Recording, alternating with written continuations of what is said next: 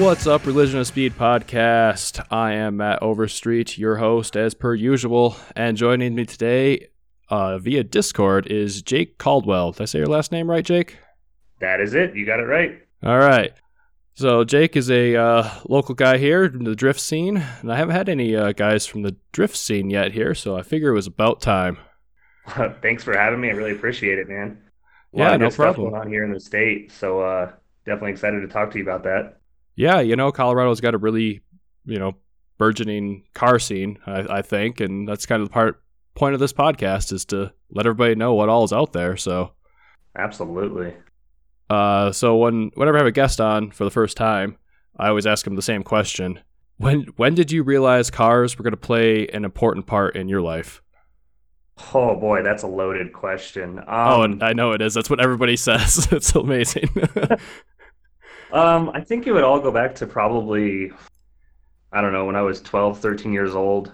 I really started to gain an interest in them. Nobody in my family was really into cars. Everybody drove stock, boring things. yeah. but uh, I just you know started to notice them and I liked them a lot and realized I had a bunch of Hot Wheels and all that kind of stuff. And uh, fast forward a few years later, and I mowed lawns for an entire summer and bought a car without a driver's license or permit and drove it home. what was that car? It was a uh, '73 Ford Maverick Grabber. Oh wow. Okay. Yeah, yeah, it was uh it was yellow and I actually hate the guy and love him at the same time that sold it to me because he totally ruined my life. Um, I saw the car in my neighborhood and I was like, man, that thing is really sweet. You know, passing by one day, I asked him if he would ever sell that. And he goes, yeah, yeah, it needs a little bit of work, but I would totally sell that. And so uh, that was the beginning of that summer. And I made payments on it. And he, he's like, yeah, I'll have it ready for you, blah, blah, blah. And I was like, all right, sweet. So, you know, I thought I was going to get some piece of crap car that barely ran and all that kind of stuff. right. And the guy went out of his way and put like Cragar three piece wheels on it. He put a four barrel carb on it, an Edelbrock 1406. He put long tube Oh, wow. headers and like a shift kit. He totally ruined me because he gave me this car that was just ridiculously fun to drive. And that was your totally first car. he was doing. Yeah. Yeah. He uh he sold it to me for like a grand, which was a stupid cheap price for all the stuff that he did. Yeah, I'm sure the just the parts he put on it was worth a grand. Yeah, yeah. So uh yeah, I want to thank him and also say that that was just totally messed up of him. he he got you started. That's what got you started with all this badness. Yep, absolutely. Yeah. And then uh then like a week later I got beat by a stock Acura Integra by like a bus length and realized that well, imports are kind of crazy. oh man, that is that is sad. Oh. Yeah. Yep, yep. But yeah, that, that's where it all started and uh I think that kind of kicked off my uh you know, intro to the import world because I did love old American muscle and the way the body lines looked. But I realized that the new and upcoming wave was, you know, imports. They were they were way easier to make fast, and uh, it was all Yeah. downhill from.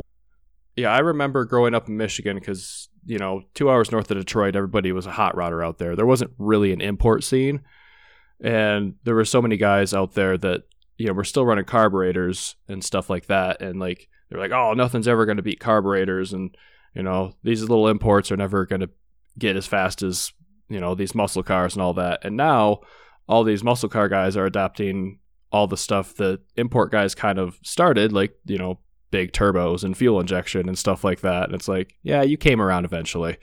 Yeah, exactly. Yeah.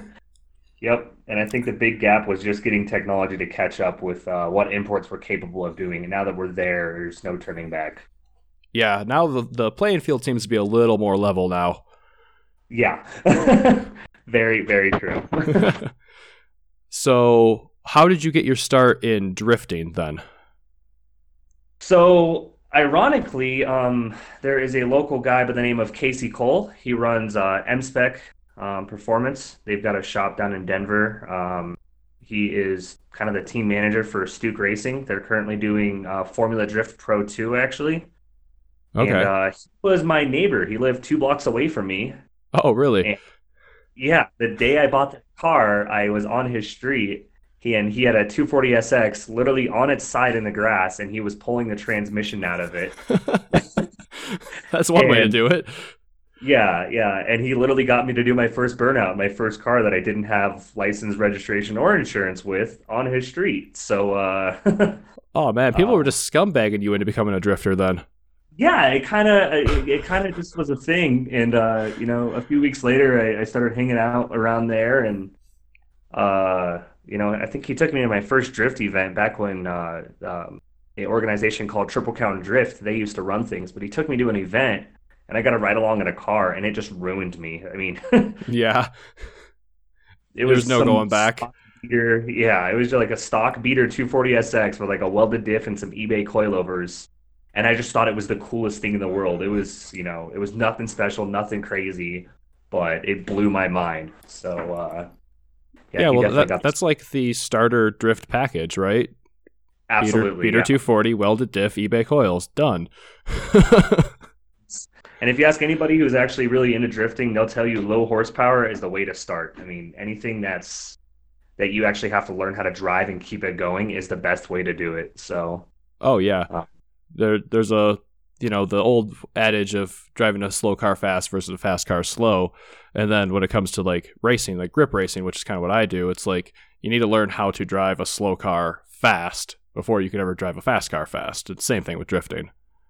absolutely. Yep, exactly. Get You know, way more it- driver. Yeah, exactly. Driver mods for sure. So, what was your first drift car that you built yourself then? Um, let's see. It's a blur. I've had too many. Um, it was actually okay. This is weird. So I had a bunch of turbo Hondas back in the day, and that was like my thing. Um, and I blew the motor on one, and I was like, "Oh crap! I no longer have a daily driver."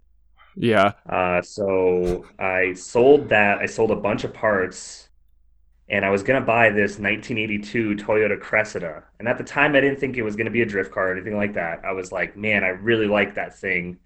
I saw it. I had to have it. I went to the Sonic to meet up with the guy to buy it, and it was at a car meet. And some other guy gave him more cash right in front of me, and he sold it to that guy instead. Oh my goodness. oh, just swooped in literally right in front of you. That's Yes, amazing. exact- I saw my car drive away from me without having the chance to buy it. Um, and so I ended up buying a Nissan Sentra, which is front wheel drive, and that's totally not a drift car. It was No, a daily driver. Yeah, it was a daily driver and all that kind of stuff. But fast forward another six or seven months, I am on Craigslist, and this guy has a bunch of cars at a junkyard that he's selling, and I see that Cressida on a forklift in the background. Oh, the So I same give him a call. The exact same Cressida, like the Cressida, not just the same model. This is the Cressida I was trying to buy. Oh my god. I give him a call and I was like, "What's up with the Cressida on the forklift?" He's like, "It's total. There's no way you can fix it. One of the uh, front spindles snapped off and the wheel is lodged up in the wheel well." And I was like, "Well, I'd like to come take a look at it and see if that's the case." Um, it still ran. It had no other issues. And I ended up picking it up two days later for like 400 bucks. I sold my only running and driving car to buy it at the time, and I, I did have a job. that seems luckily- logical. Yeah, yeah, totally. Right? You just sell your only running and driving car to buy your first uh, Cressida. but uh, yeah, so I got it home, and uh, fortunately, I posted pictures of it on Facebook, and a guy by the name of Tommy, he uh, he kind of you know ran things in the local Cressida scene per se, and he just so happened to have the exact part I needed, and I told him my situation, and he literally gave it to me. Oh wow. So, yeah, so having no idea how to fix this thing, I got the car home on a trailer. We fixed it in the dirt, and I had it running and driving like two days later, thanks to a couple of friends and their one of my friends' dads actually really helped out. So, uh, um, that's that's how the first drift car was born. Um, it was an automatic 2.6 liter six cylinder Cressida that had cut springs and like just really janky everything. It was definitely put together kind of bad. But yeah, uh, but you know that's that's how you start, man. Most yeah, jank. Yeah, exactly. So, and it was right before winter, so all of winter I was able to slide around in parking lots and kind of get a feel for it. So, um, and in the process of that, I kind of got to know Tommy and this other guy, Nate. They actually, uh, Nate works at Pro Import down in Denver. He's always been there. Him and a few of his friends, they all have Cressidas, and Um, that's kind of where Yankee Zoku actually started. They were they were doing car meets and all that kind of stuff, and they invited me out to them since I had a Cressida. Okay. And uh, yeah, so that's that's where all that started. But uh, yeah, that that was actually gonna be my next question because I see you always rocking the Yankee Zoku, you know, banners and stuff, and I was kind of curious how that all got started, and for that matter, what Yankee Zoku Yankee Zoku really, you know, means. Yeah, so I think the whole point of it was we, we were kind of calling ourselves Pro Import, but that was the name of the shop, and it was kind of weird, and you know, we were just kind of bouncing names off each other, and uh, somebody said Yankee because that's kind of like a you know a term that they use in Japan for Americans, and Mhm. Zoku kind of means gang, family, and you know kind of like a rebel or outlaw kind of thing. So we're like, let's put the two together and just call it Yankee Zoku and see how it goes. So um, you know, we had stickers printed up, we put them on all our show cars, and we would just go to a bunch of car shows throughout the summer and car cruises and hang out, and uh, that's how that went for quite a few years. And uh, I don't know, two or three years ago, we met a few other guys that had Cressidas, and since we were like the Cressida group, we're like, "Oh, you should come hang out with us." And they're like, "Well, we're into drifting." And I was like, "Oh man, I've wanted to revisit drifting because I never really took it seriously upon myself. I've always been around it and, Yeah, you know, definitely helped out in the drift scene and all that kind of stuff, but I've never actually taken the initiative to build myself a competition drift car or a fun bash style car. I've just always been like, I'm into drifting and I like to go drifting, but I don't go to drifting events. So what am I doing? right. So uh I, th- I think we've all been know. there. That was me for a long time with the racing. I'm like, I like racing, but I can't go racing now. Like, now that's that's too expensive or something. You know, always had some excuse. Yeah, absolutely. So that's that's how it was for me too. And um, a couple of the guys in Yankee Zoku were like, "We're gonna we're gonna go to the uh, IMI Motorsports. It's a great track locally um, where we host all of our home stuff." But they basically were like, "We're gonna go host our own drift event, you know, and just hang out." And then we went the first day. It was downpouring, raining. It was windy. It was terrible. It was cold out. Um, I think it was like in October or something Oh. weird Yeah, not And not was the greatest conditions. Yeah, yeah, and there was six of us there, and we were like, "This is miserable." But at the same time, when there was just six of us there, we realized, wait a minute, we're all here to have fun. Nobody's gonna judge anybody, and like everybody had a blast. We realized, who cares about the weather? Who cares about anything else? We're all here to have fun, go out on track, spin out, screw up, and just keep doing it over and over until we're, you know, actually drifting. Yeah, So uh, that's kind of how it all started as far as the drift events go um, that we hosted. And, you know, we started posting footage of it and like inviting people out, and more people started to gain interest and actually liked it. And so we started to make it more of an official thing. And basically, we went from our first event having six people to our next event having like 20. And Oh, wow. that was like two and a half years ago. And our last event that we just hosted had 62 drivers on track. Oh my. So uh, it's definitely gained a lot of interest and it's been really fun. And uh, the big thing is, is we don't do any sort of competition stuff. It's all the track is hot from 10 a.m. until sundown, and pretty much anything goes. You know, if if you're brand new to the sport or if you're a seasoned driver or pro driver, it's just come out and have fun. Yeah. So That's one thing I've always like been kind of jealous about the drift scene compared to the grip scene is like sure like I do the time attack series down there at PPIR and we do fun runs afterwards but you know it's all really competition based it's all timing and stuff like that and the fact that the drift scene it's just like you just go out there and just have fun it's just about having fun it's not about competing or anything like that it's just learn how to drive have a good time Absolutely, absolutely. And and with that being said, I mean, there's definitely a, a competition side of it, obviously. Um, yeah um, Levi Waite over at Drift Colorado, he does a really great thing with the competition side. Um, he really brought competition back into Colorado, and there's a lot of competitive level cars. So it's good to see people pushing that. But at the same time, you know, there's a lot more people that do. They just want to go out and have fun and drive. And we've had drivers at our more recent events that haven't been at a track on track with other cars in five to 10 years because the scene hasn't been there. It was strictly just competition stuff for a long time. yeah So I think it was nice to get back to the roots of drifting and realize that everybody just wants to go out and party. So Yeah. uh, Yep. The I've always considered the drift guys in the car scene to be like the punk guys in like the music scene. You know, they're just Yeah. they're just out there to have a good time. Exactly, exactly. Yeah. So, and, it, and like even in the competition side of things, um, I've seen, you know, people that are in semi-qualifying, they've had their cars blow up, and in non-pro events, um, you're allowed to use whatever car you want to in competition. So I've seen Oh. guys that were knocked out of competition that let other people use their cars that were still in comps. That way they can continue competing. oh, that's awesome. Um, I didn't know that rule. Yeah, so yeah, it's it's really interesting to see that even on the competitive side of things, you'll have two people that are completely against each other that are still rooting for each other. hmm Um, you know, I've seen pit crews that are in the top finals, you know, one of their diffs breaks, and you'll see the ent- entire other pit crew over there helping them get it ready because they want to push each other and they want to keep driving against each other. Yeah. So I, I think in that aspect, it's pretty sweet to know that, you know, you may be competing against each other and all that kind of stuff, but everybody kind of has each other's back. And uh, that's one thing I like about the Colorado drift scene. I'm not too sure how it is in other states, but I definitely see a lot of that in Colorado. We're really unified now. Yeah. That's awesome. So Is there is there anything that you do see in the Colorado drift scene that's like that you know is kind of different from what other people are doing, or is it just kind of Um, the same stuff but different region? So I feel like every region has, you know, their their different um I don't want to say clicks, but like their different styles and different things. Um you go to New Jersey and like from what I've seen, everybody there is just down to party and get real crazy in like really stocked cars. Okay. Nobody's doing over the top clown shoes, huge horsepower builds unless they're competing in something significant. Um, out here, we kind of have this thing that I like to call the gap between pro and amateur.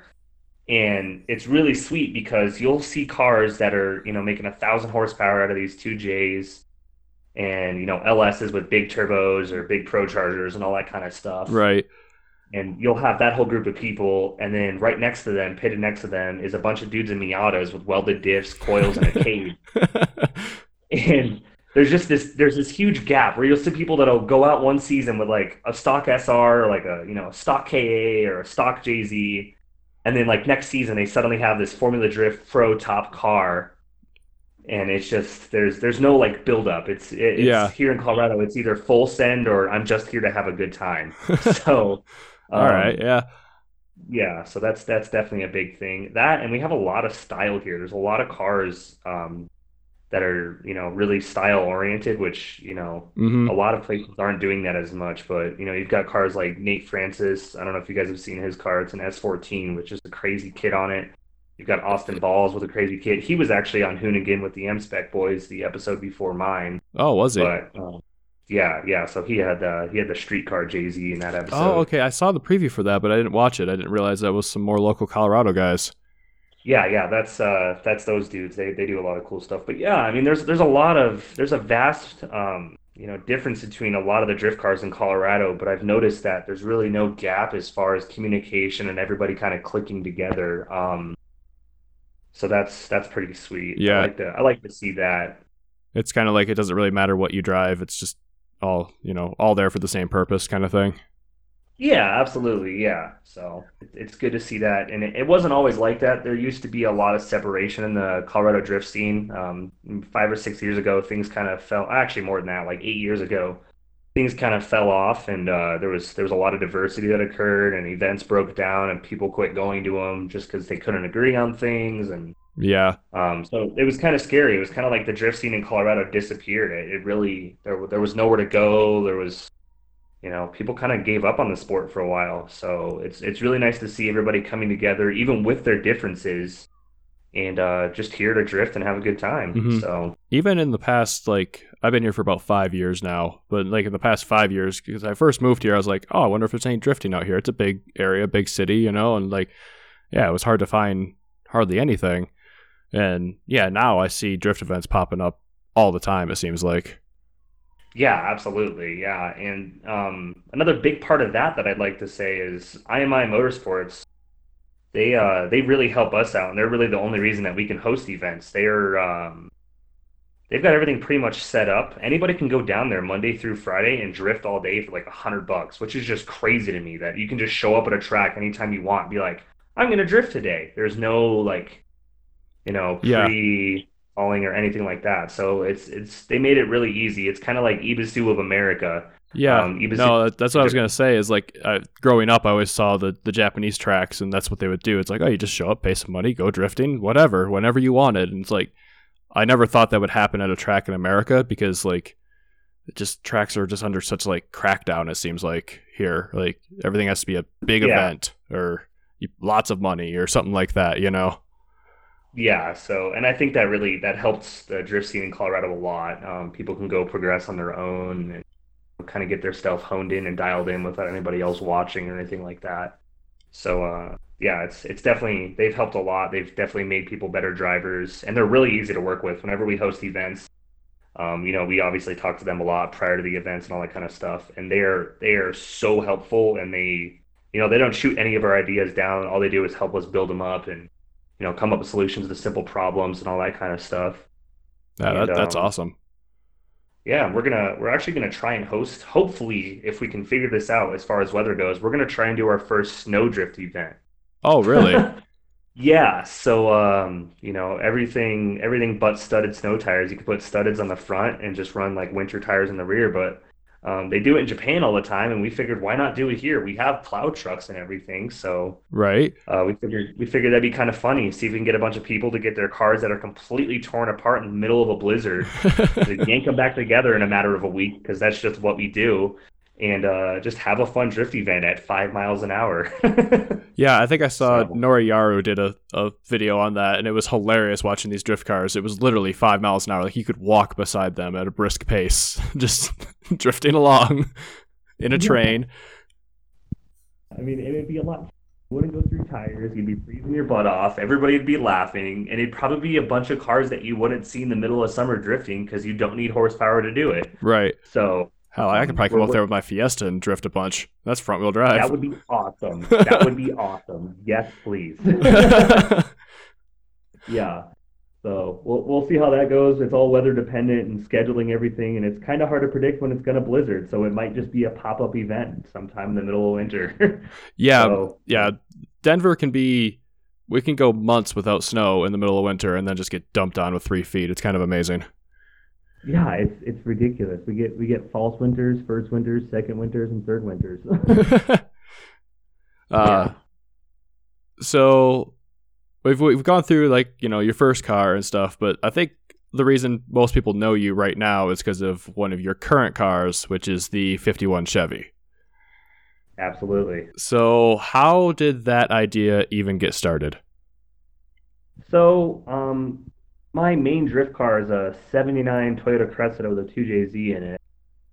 You know, it's a really good car. Yeah, The steering's outdated. Uh, it's still got a steering box. The rear end is kind of weak for the 2J. I've popped axles and diffs. And I love driving that car, but I wanted another car that I could essentially just go out on track on and beat the crap out of and not feel bad when it breaks or it gets beat up or it gets doors banged into or if I roll the thing. hmm I wouldn't care. Um, and one of my friends, um, Axel Dominic Howard, he's an awesome, great dude. He had an LS400 that was in a front end collision that still ran and drove, but looked absolutely terrible. And I was like, that would make a great drift missile. That would be something that I would not care about. Um, it has decent power with the one UZ, but you know, it's it's a piece of crap. So I got it with the intentions of gutting all of the interior, you know, deleting the door skins, getting rid of as much weight as possible. Because the issue Yep. with the Lexus is it's a very heavy car. Oh yeah, that's a very very big car. Like Yeah, they like 3,700 pounds factory. I think um, prior to me doing um, the body cutting, I was down to around 3,200 after I gutted all of the interior, the extra wiring, all yeah, the extra bracing that wasn't necessary in the glass. that's not atrocious, but that's still pretty heavy. It is still pretty heavy. Um, luckily, with drifting, as long as you commit, you don't need a crazy amount of power versus or versus weight. Yeah, So, uh, it, it you know, I did a few test hits on it, um, and it, it felt pretty good. So I was like, all right, I'm, I'll finally invest a little bit of money in. So I actually bought a set of knuckles for it just to get some more steering angle. I bought a hydraulic e-brake for it because it was still automatic. yeah, And then um, my friend was actually going to crush an LS400, um, a previous gen, and he had some eBay coilovers on there. And I was like, if you're gonna crush it, I'll come over. I'll take the coils off. I'll put my stock suspension on your car, so you can still bring it to the crusher. So I did that. I got free coilovers out of it that are absolutely blown, but they worked. right? Um, They're low and they're stiff. It's good. yeah, exactly. I mean, it shocks, bounces like crazy, but whatever. They were free. That's the best Yeah. parts you need. yeah, so long story short, the car was done. It was ready for a drift event. I was like, this will be super easy. Let's go shred. And then I got this weird itch. Um, I met these Canadians that drove, oh, what was it, a 59 Dodge. I'm going to get the model wrong. It was a four door Dodge, and they cut the body off of a Corvette and Oh, put this Dodge over it, and they drove it all the way down to Arizona for a drag race event hosted by Roadkill called Roadkill Zip Tie Drags. Yep. Um, I met them, and I got this weird itch after riding around in the car. I'm like, this is awesome. It looks super old, but it's got most of the modernization that you would want from like you know all the mechanical portions of it. You know, Mhm. independent rear suspension, good steering angle, good disc brakes, everything hot rodders really want to get in their old school cars. Yeah. So I've always loved the old school body lines, and my original intentions were to find a Ford F100 long bed because they're very cheap right now. You can still get long beds for a decent price, or an old C10 long bed, something Yeah. that was a truck. Yeah. Everybody wants the Um, short bed, single cab, like Ex- sport truck. exactly. Yeah. But the thing is, with the long beds, you can just cut down the bed, shorten it, and weld it back together to match the wheelbase of, let's say, an LS400. Right? So that was kind of the original idea. And I was like, this will be really easy. I'll cut the floor out of the bed, I'll raise it up, I'll weld it back in so I can hide the rear subframe and all that kind of stuff. Um, fast forward about two weeks later, I was having issues finding one, and I was on Facebook one morning, and I I, I typed in like you know the, the first year I wanted to look up to the newest year, which was like 1950 to 1979 or something, and uh, this 1951 Chevy Styleline popped up for 400 bucks, and I was like, huh, I'm gonna buy that. So I messaged him. Yeah, there was there was no like I didn't No check thought. the wheelbase. yeah. No, I yeah, I didn't check the wheelbase. I didn't I didn't know if it was gonna fit or not because it was a rolling chassis with you know pretty much all the body panels. It needed a bumper. That's all I had to find. yeah. But essentially, I hit him up. He's like, I've had 22 calls in the past half an hour. I was like, okay, what's your PayPal? Because I'm just gonna send you money and I'll deal with the consequences later. Sight unseen off the internet. Nothing ever goes wrong there. I saw six pictures and sent him money on PayPal and just hoped that I wasn't gonna get screwed over. So got off the phone with him, made a phone call over to my buddy. I was like, I need to borrow your truck and trailer. I made an impulse buy of a 51 Chevy. And he's like, You don't have time for that. He's like, You have to finish your LS400. I'm like, No, no, no. This is the LS400. um, so he was all about it. He totally understood what I was going for. Uh, so I went and picked it up, and the guy was super cool. He, you know, he had everything I needed. And we got home and got straight to work on it. Um, I put it in my two car garage. I don't have a lift in the garage or anything like that. But uh, we decided I want to get this thing ready for summer. It was, you know, it was already getting kind of close, and I want to be able to drive this car this summer. I don't want it to sit around and, you know, miss out on the entire summer. So, Right. uh, many sleepless nights later, I had the chassis out, I had the floorboards cut out of the Chevy, and I cut the body off the Lexus and decided that I was going to go ahead and shove a Chevy body over a Lexus. no, I- So, I'm sure uh, that went perfectly smooth and everything bolted right up, right? Absolutely. It, was actually uh, adapter plates made uh, Oh, perfect. yeah. No, there was a lot of uh, uh, measuring and pretending that I knew what I was doing and acting like I was a fabricator for a long time. So, uh, you know, one, one day I realized, oh crap, I think I can actually set the body over the Lexus. So, um, we did it opposite actually. I supported the body and then slid the Lexus underneath it all. okay, yeah. And, yeah, and then I lowered the body onto the Lexus and kind of kind of used some brute force to make it all fit. So how did you get the So- body up? And you said you don't have a hoist or anything in your garage, so Yeah, so long story short, I actually made I made one by two steel braces on the Chevy body where the body mounts used to be, okay. and then I kicked out a piece of steel outwards um, to essentially set on a jack stand. So each side was on jack stands that were protruding outwards from the Chevy. Oh, I got you. Yeah, and I set them up really high so that way the chassis could roll underneath. And then I took four jacks, slowly lowered the body onto the chassis. Um, that sounds slightly sketchy. Yeah, it, it was. Yeah, it's um, when I first got it in the garage. My original intention was I took a bunch of two by fours and cinder blocks and jack stands and put the body up as high as I could. And I was gonna ratchet strap it to the roof of the garage. And I was like, wait, wait, how am I gonna get it down once it's up there? just, we'll just release the ratchets and hope for the best.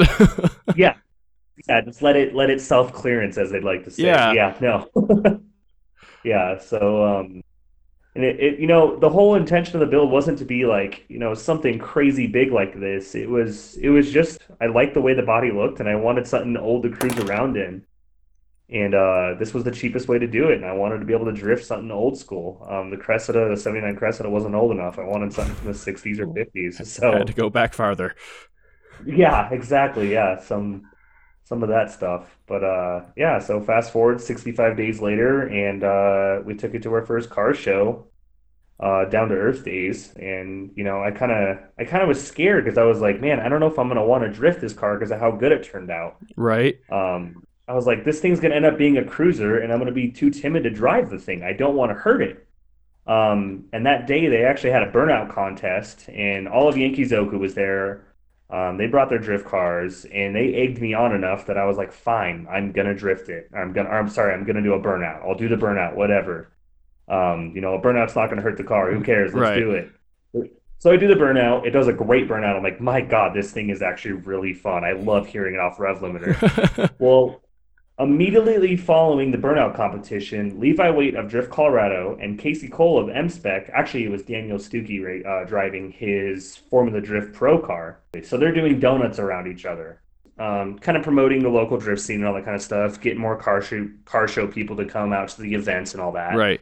I see the event organizer and I basically go, "Hey, can I go out there?" And I don't know why I said that. I was just I had the itch to go drive. Right. Um, like, absolutely. And as soon as I say that, I see my buddy uh, Michael Laurent. He's got a really crazy purple Cressida with a big JZ in it and all sorts of stuff. He pulls up right next to me. Um, one of his tires had a leak in the sidewall. I see my other teammate pull up in a bagged IS 300. He's using the air compressor to air up my buddy's tire. and uh, yeah, yeah. So I start taking off, and uh, Stuke and Levi didn't know I was going to go out, so they're about to get out of their car, and I start doing donuts around them. They jump back in their car. They realize that I'm, you know, drifting my 51 Chevy around them. They didn't seem to have a problem with it, right. and I'm like, this. I don't know why I'm doing this. And then out of nowhere, I see my teammate Mike in that purple Cressida I was just talking about. He's tandeming with me on my door, and I'm like, oh my god, we're drifting at a car show that we don't even have permission to be doing this with. So, you know, that, that goes for like two or three minutes. We're switching lead and follow. And I realized at that moment, I was like, oh, yeah, this car is a great driver. I built this car to be driven. It's fun to drift. right. So, all those nerves of, you know, building a 51 Chevy into a show car that was supposed to be built for drifting that I gave up on for a second because I liked how it looked too much, all went away. I was like, this is instantly a race car. I don't care what happens to it from this point forward. I want to drive this car. I need to drive this car more. Yeah. So uh, that was that was kind of the birth moment of the 51 Chevy drift car. And if anybody hasn't So? seen his video on Hoonigan of him tearing up the yard, yeah, you're not afraid to drive that car anymore for sure. no, absolutely not. Um, we, we've got some bigger plans for it this winter too. Um, it is still automatic. Uh, we didn't really talk about that in the Hoonigan video, but the whole time it is still an auto. I was wondering that because you're yeah, yeah, you're tearing it up, and I, I've ahead. always wondered too. I'm like, because I've seen some people on there and some other people like you know tearing it up in some automatic cars, and it's like manuals are good, but you can drift with an automatic. You just uh, probably got to commit a little Yeah. more.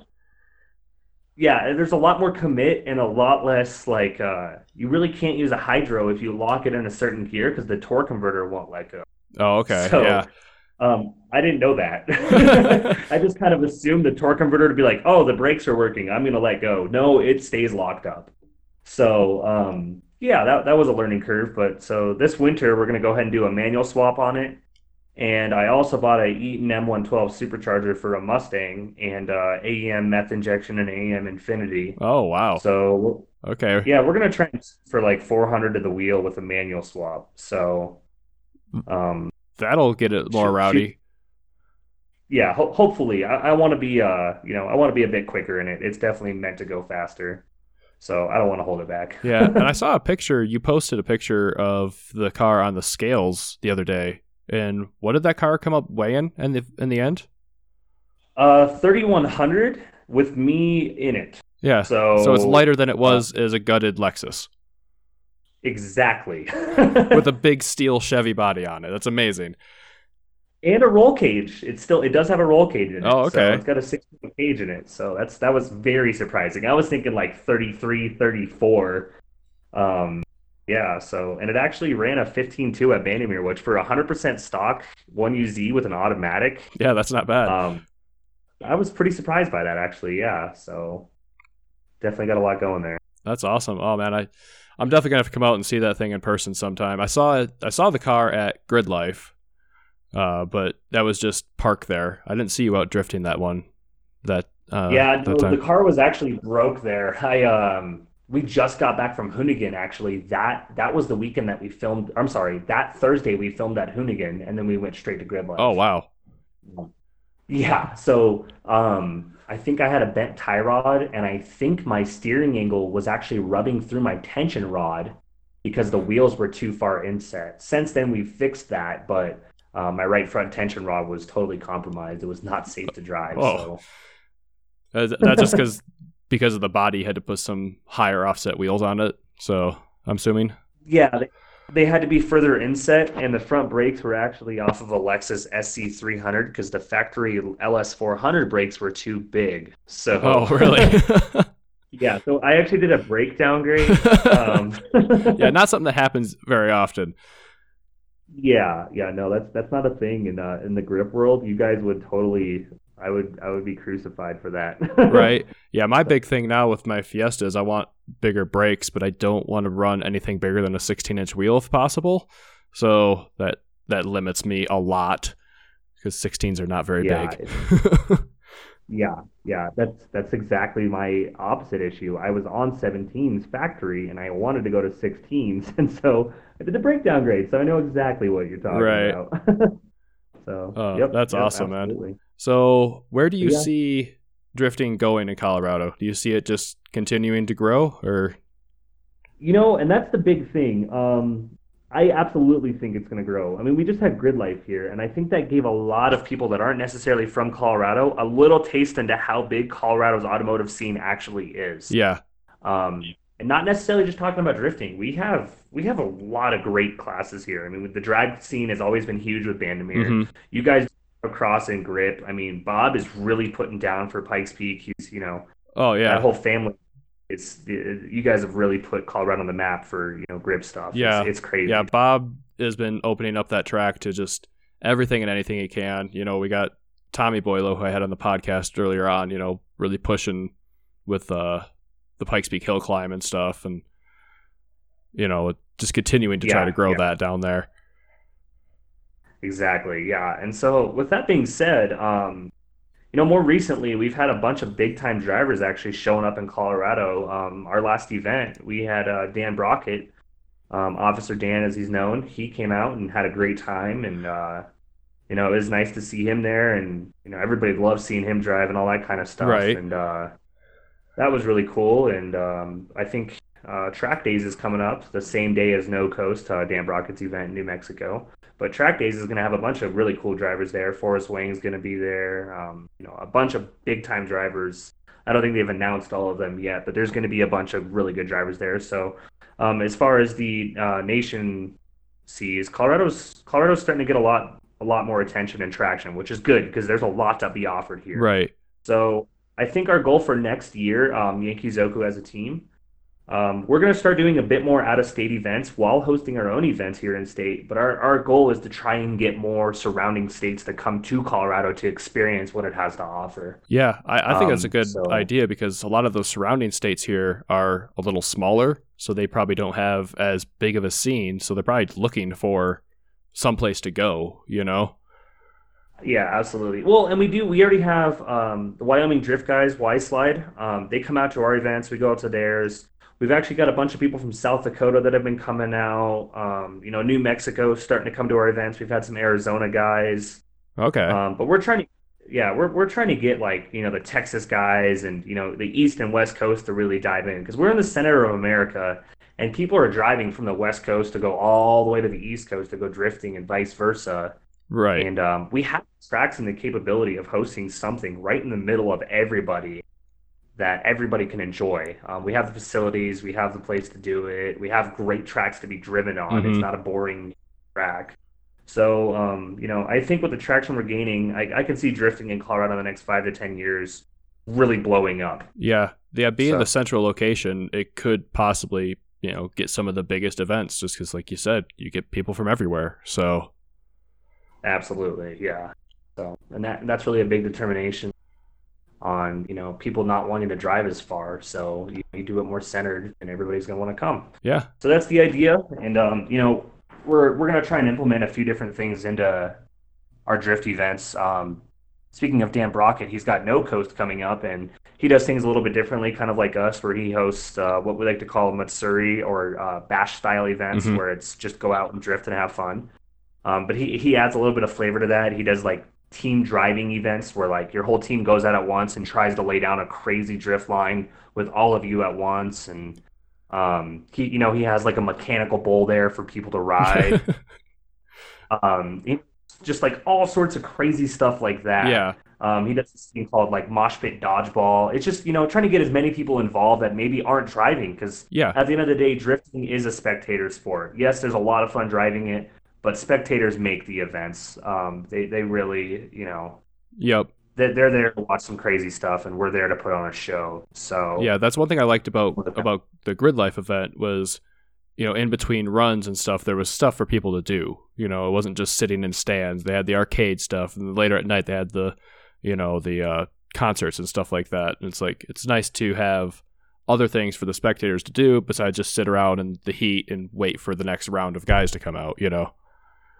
Yeah, absolutely, and that's that's big to us. Um, you know, it yeah, it's a spectator sport, and I, I actually love that about it because it you know it really gets people involved, and we'll often try to get people that are spectating if they've never been in a drift car. Um, a few of us on the team will go and be like, "Hey, do you want to go for a ride in this? Like, I've seen you. You've, you've been looking like you're having a really good time. You're really into this. Let's get you a little bit more into it." Yeah. So, um, you know, we, we I put uh, you know, I put a few kids in the passenger seat and buckled them all up and, you know, been real safe and taking it real easy, but you know, taking them out on the track and you know, who knows that that may lead to them building cool drift cars in the rest of their life, you know. Who who knows where it can lead and you know what positive reinforcement it can, you know, put on some people that need to need to experience that. So right. That might be their experience that when some idiot with a podcast like me asks them, when did you realize cars were going to play an important role in your life?